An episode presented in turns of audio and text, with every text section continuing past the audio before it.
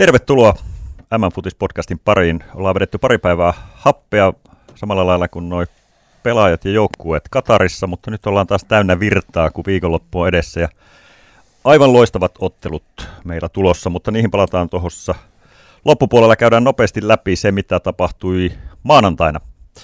Vieraana oli Hakasamen kunnanjohtaja Matti Mäkinen ja Matin kanssa pistettiin pelit silloin pakettiin ja ihan hyvin laitettiin pakettiin.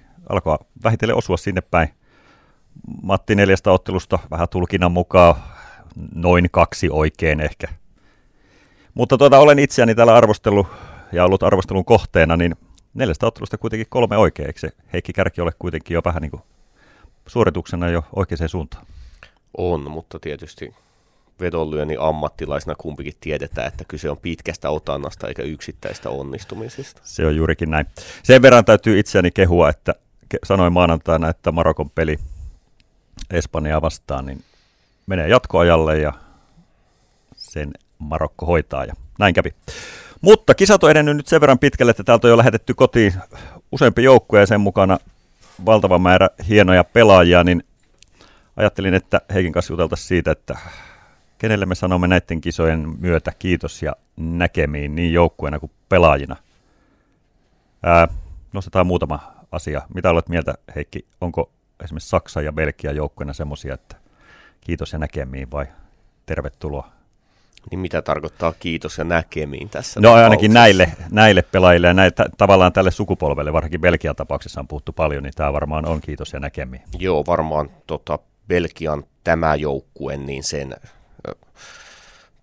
kisat ei, ei, ei, ei, eivät niin tällaisessa muodossa tule jatkumaan, mutta tota, tässähän on julkisuudessa ollut paljon ennusteluja myös siitä, että tämä olisi niin kuin jonkunlainen romahdus Belgialle jalkapallomaana edessä, niin tota, tätä ennen sen sijaan on tehty niin kuin tosi paljon juttuja siitä, mitä kaikkea Belgia on tehnyt juniorikasvatuksessa paremmin kuin moni kilpailijamaa, millä tavalla siellä pelutetaan pikkujunnuja, varmaan itsekin olet B-juniorivalmentajana hyvin kyllä, tietoinen, kyllä, mikä on kyllä. Belgian systeemi, niin kyllä ainakin itse ajattelisin, että luotan enemmän niin kuin rakenteisiin kuin yksilöihin, että Belgia ei sieltä tota, futiskartalta ole katoamassa mihinkään. Ja näin on varmaan Saksan tapauksessa no, vielä enemmän. Pelkästään massan perusteella. Niin, ja Saksa, Saksan rakenteet kyllä kestää sen, että, että, että se ei häviä niin kuin futiskartalta. Mutta varmaan, siis sen tiedän, on saksalaisia ystäviä, joiden kanssa on muutama sana vaihdettu, niin kyllä siellä huolissaan ollaan esimerkiksi Saksassa siitä, että ei se, ei se tuotanto enää ole sitä, mitä se on joskus ollut. Mutta toisaalta itse pitää sanoa, että se mitä on näitä kisoja katsonut, niin kyllä Saksan joukkueesta löytyy ehkä niin kuin eniten säväyttänyt pelaaja niin kuin uusista nousijoista, eli Samal Musiala, ja jos tällä tavalla, niin kuin, tietysti tämä on aina aina, aina vaikea sanoa, että millä tavalla kehitys jatkuu, mutta että kyllä siellä niin kuin palikoita on, mille joukkuetta rakentaa eteenpäin.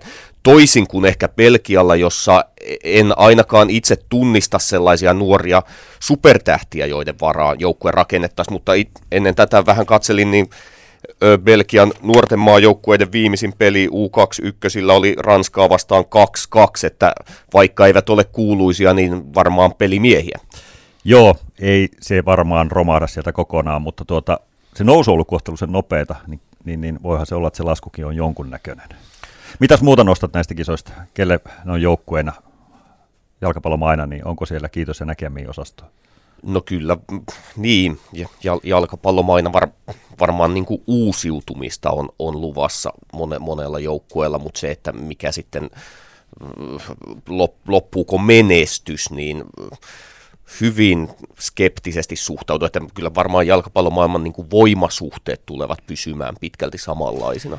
No mielestäni mielenkiintoinen tapaus on Kroatia, joka tämä Kroatia Modricin johdolla on itse asiassa saanut aika paljon. Ja näyttää näissäkin kisoissa, no tietysti miten käy tänä iltana Brasilia vastaan, mutta voi sanoa, että on kuitenkin saanut aika paljon. Et onko, onko Kroatia tullut jäädäkseen ihan tuommoiselle, voi sanoa maailman huipulle – vai onko tämä nyt yhden sukupolven, yhden niin kuin, aikakauden joukkue? Niin, se on hyvä kysymys, mutta sielläkin esimerkiksi keskuspuolustukseen on tullut näitä uusia tähtiä, Kvartsiolle ja kumppaneita, joo, mutta tietysti kyllä. Luka Modric itsessään on niin dominoiva yksittäinen pelaaja, että on niin kuin vaikea nähdä, vähän, vähän niin kuin tämmöinen maa, maa Jari Litmanen, jonka ympärille se toiminta tapahtuu, että häntähän ei pystytä yksi yhteen korvaamaan, jolloin sitten kysymys ei on se, että, että, että millä tavalla se rakennetaan uudelleen. Kyllä. Tuota pidetään pieni breikki, mennään joukkueesta yksittäisiin pelaajiin kohta pienen breikin jälkeen. M-Futis podcastissa puhutaan tällä hetkellä he, tällä kertaa Heikki Kärin kanssa siitä, että kenelle me sanomme näiden M-kisojen myötä kiitos ja näkemiin. Joukkueita tuossa käsiteltiin jonkun verran, voitaisiin mennä yksittäisiin pelaajiin. On tietysti kaksi suurta, suurta supertähtiä, jotka varmaankin näiden kisojen jälkeen jättävät jäähyväiset MM-areenoille. Messi ja Ronaldo on varmaankin meillä nyt viimeistä kertaa MM-kisa-areenoilla vai mitä? Näin se täytyy olla ja tota niin, kiinnostava huomio mielestäni se, että kummallakin on käsittämättömän pitkät urat, verrataan siitä, ni, niitä niin kuin jalkapalloelämään taaksepäin kuinka tahansa, että Messi on nyt 35, Ronaldo 37-vuotias. Itsekin on tämmöinen 80-luvun jalkapallokulttuurin kasvatti, niin siellähän esimerkiksi aikansa huippupelaajista Michel Platini lopetti 32-vuotiaana. Diego Maradona 34-vuotiaana, Jürgen Klinsmann 34-vuotiaana et, ja urat olivat hyvin epätasaisia, että tässä on kuitenkin kaksi kaveria, jotka on ollut hyvin pitkään maailman ehdottomalla huipulla, niin ainakin itsellä alkaa tulla myös vähän semmoinen fiilis, että on se jo aikakin lopettaa. Joo, mutta toisaalta se kertoo sitä, että varmaan nelikymppiseksi asti pystyy nämä jätkät, jotka on siis siinä, siinä fyysisessä kunnossa, mitä he on. Esimerkiksi Ronaldo on edelleen, niin kuin, onhan se aivan hurja eläin Kyllä. fysiikaltaan.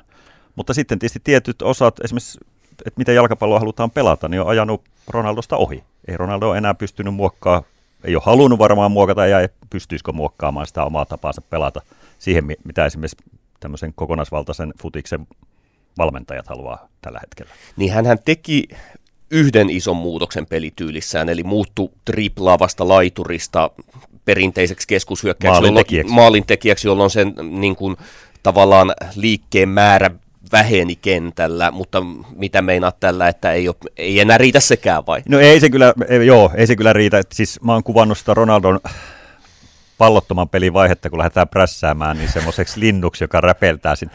Jos katsotte, jos hän kentällä vielä pyörii, niin siis kädet heiluu niin kuin linnulla tuossa lanteilla, joka on niin kuin lentoon lähdössä ja yrittää niin joukkuekavereita saada prässä ja itse kävelee siellä ja, ja ottaa, että muut tekee hommat, että ei, ei yksikään valmentaja tänä päivänä katsele semmoista.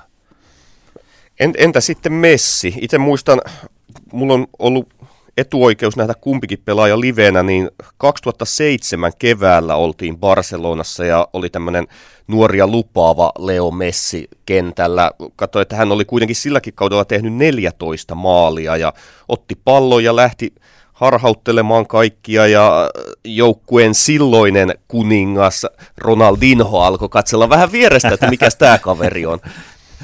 Joo, Messi on mielenkiintoinen tapaus sinänsä.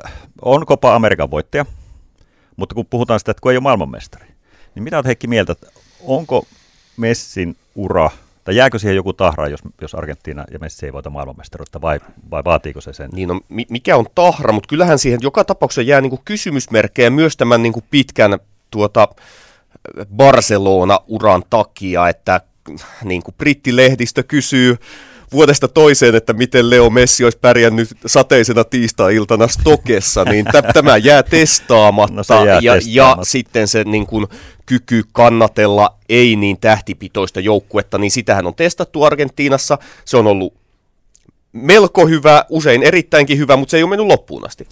Joo, mutta mä oon sitä mieltä, että se ei Messin uraa mitattaessa, niin ei ole ongelma se, että tuleeko hänestä maailmanmestari vai ei urheiluelämässä muutakin kuin futiksessa on nähty näitä, näitä keissejä, missä niin vähän puoliväkisi yritetään jollekin saada mestaruus sen takia, että hän ansaitsee, ja, ja oikein onkin, ei siinä mitään. Mutta tuota, mä oon silti sitä mieltä, että Messi-ura on aivan poikkeuksellinen ja äärimmäisen hieno ja arvostettava, kävi näissä kisoissa mitä tahansa. Mutta varmaan esimerkiksi Argentiinassa joutuu sitten käymään nämä Maradona-vertailut, niin, Maradona vaikka Mario Kempesiin vertailua, näin, että siellä on se... kaveri, joka on tuonut sille kansakunnalle sen täyttymyksen. Sama on Brasiliassa varmaan joku Neymar pelevertailu. Kyllä. Ei, ei sitä varmaan päästä ikinä, kyllä se maailmanmestaruus on yksi. Mitäs muita, onko sulla pelaajia, joille, joita olet seurannut joiden uraa olet seurannut ja nyt on sitten haikeiden jäähyväisten aika? Kyllä niitä on paljon. Pelkästään kisoissa mukana olevia pelaajia, joille todennäköisesti on viimeinen listasin enemmän. Siellä on Virgil van Dijk, 31-vuotias, pelaako vielä Pelaa seuraavissa? seuraavissa, on nuori mies. Sitten on yksi suosikeistani Pohjois-Englannin poika Kieran Trippier, 32, oli viime MM-kisoissa loistava, on ollut nyt hyvä. Sitten Jordan Henderson Englannin keskikentällä ei tule jatkamaan. No ei, ei varmaan, mutta on tärkeä pala vielä. Ranskassa Olivier Giroud, 36-vuotias. Ei varmaan nähdä seuraavalla kerralla, onko tehnyt eniten maaleja Ranskan jalkapallohistoriassa. Kyllä. Antoine Griezmann, 31-vuotias. Ketäs sulla on? Kerro, kerro joku, jota jäät erityisesti kaipaamaan. No siis mä, mä, mä laitoin tänne muutaman nimen siis jo ennen kisoja alkua. Siis Eden Hazardin tarina on jotenkin valitettava, siis aivan loistava pelaaja silloin Englannissa ja lähti sekoilemaan sinne Madridiin ja ei sitä tullut yhtään mitään. Ja, ja enemmän painolasti ollut ehkä sen vähän pelaa, siis sen pelaamattomuutensa takia myös Belgian maajoukkueessa. Olisin halunnut nähdä, että Eden Hazard olisi saanut jotenkin hienomman lähdön. Hänhän ilmoitti nyt, että maajoukkuepelit jää. Gareth Bale oli tavallaan niin kuin Walesin Jari Litmanen pelaaja, joka on pakko laittaa kentälle, on missä kunnossa tahansa. Kyllä. Ja yksi, minun, yksi nimi on pakko, vaikka tässä ollaankin kiireellä menossa. Jalkapallon Paavo, Vä, jalkapallon Paavo Väyrynen, Saksan Thomas Müller, kerta toisensa jälkeen. Tapahtuu jalkapallokentillä mitä tahansa, Thomas Müller pomppaa sieltä kuin Paavo Väyrynen esille kun, ja pinnalle. Ja no eikä nyt enää seuraavissa kisoissa, mutta en tiedä, voisiko jopa seuraavissa EM-kisoissa, kun kotikisat, niin vieläkö kerta. Mutta to, Tuomas Mülleristä pitäisi siis ilmeisesti sanoa, että hän on todennäköisesti hyvä jätkä, koska hänet on todella. otetaan näihin joukkueisiin Joo, ja vaikuttaa näin. myös niin kuin kaverille, joka ei niin kuin, ö, pidättele itseään median edessä, että jos pitäisi valita kisoista kaveri, jonka kanssa kaljalle, niin Müller olisi mun listalla siellä Trippierin kanssa. Joo, tämmöistä se on. Kisat kääntyy lopuille ja vähitellen joukkueita heitetään kotiin, niin myös sitä, sitä myöten niin joudumme sanomaan kiitos ja näkemiin monille hienoille pelaajille. Heikki, otetaan kiinni vielä nopeasti illan matsit. Tosiaan, pidot paranee, kun väki vähenee. Välieräpaikat on jo jaossa. Kroatia, Brasilia. No kyllä se sydän on Kroatian puolella, mutta järki Brasilian. Että Kumpaan Nä- luotat siis tänään enemmän, järkeä vai sydäntä? No, no kyllä, järkeen tässä tapauksessa, että Brasilia on pelannut vahvasti silloin, kun on pelannut ykkös, ykkösmiehillään ja, ja täyttäydellä drivilla, niin kyllä, ja Kroatia on mennyt vähän niin kuin rimaa hipoen tässä.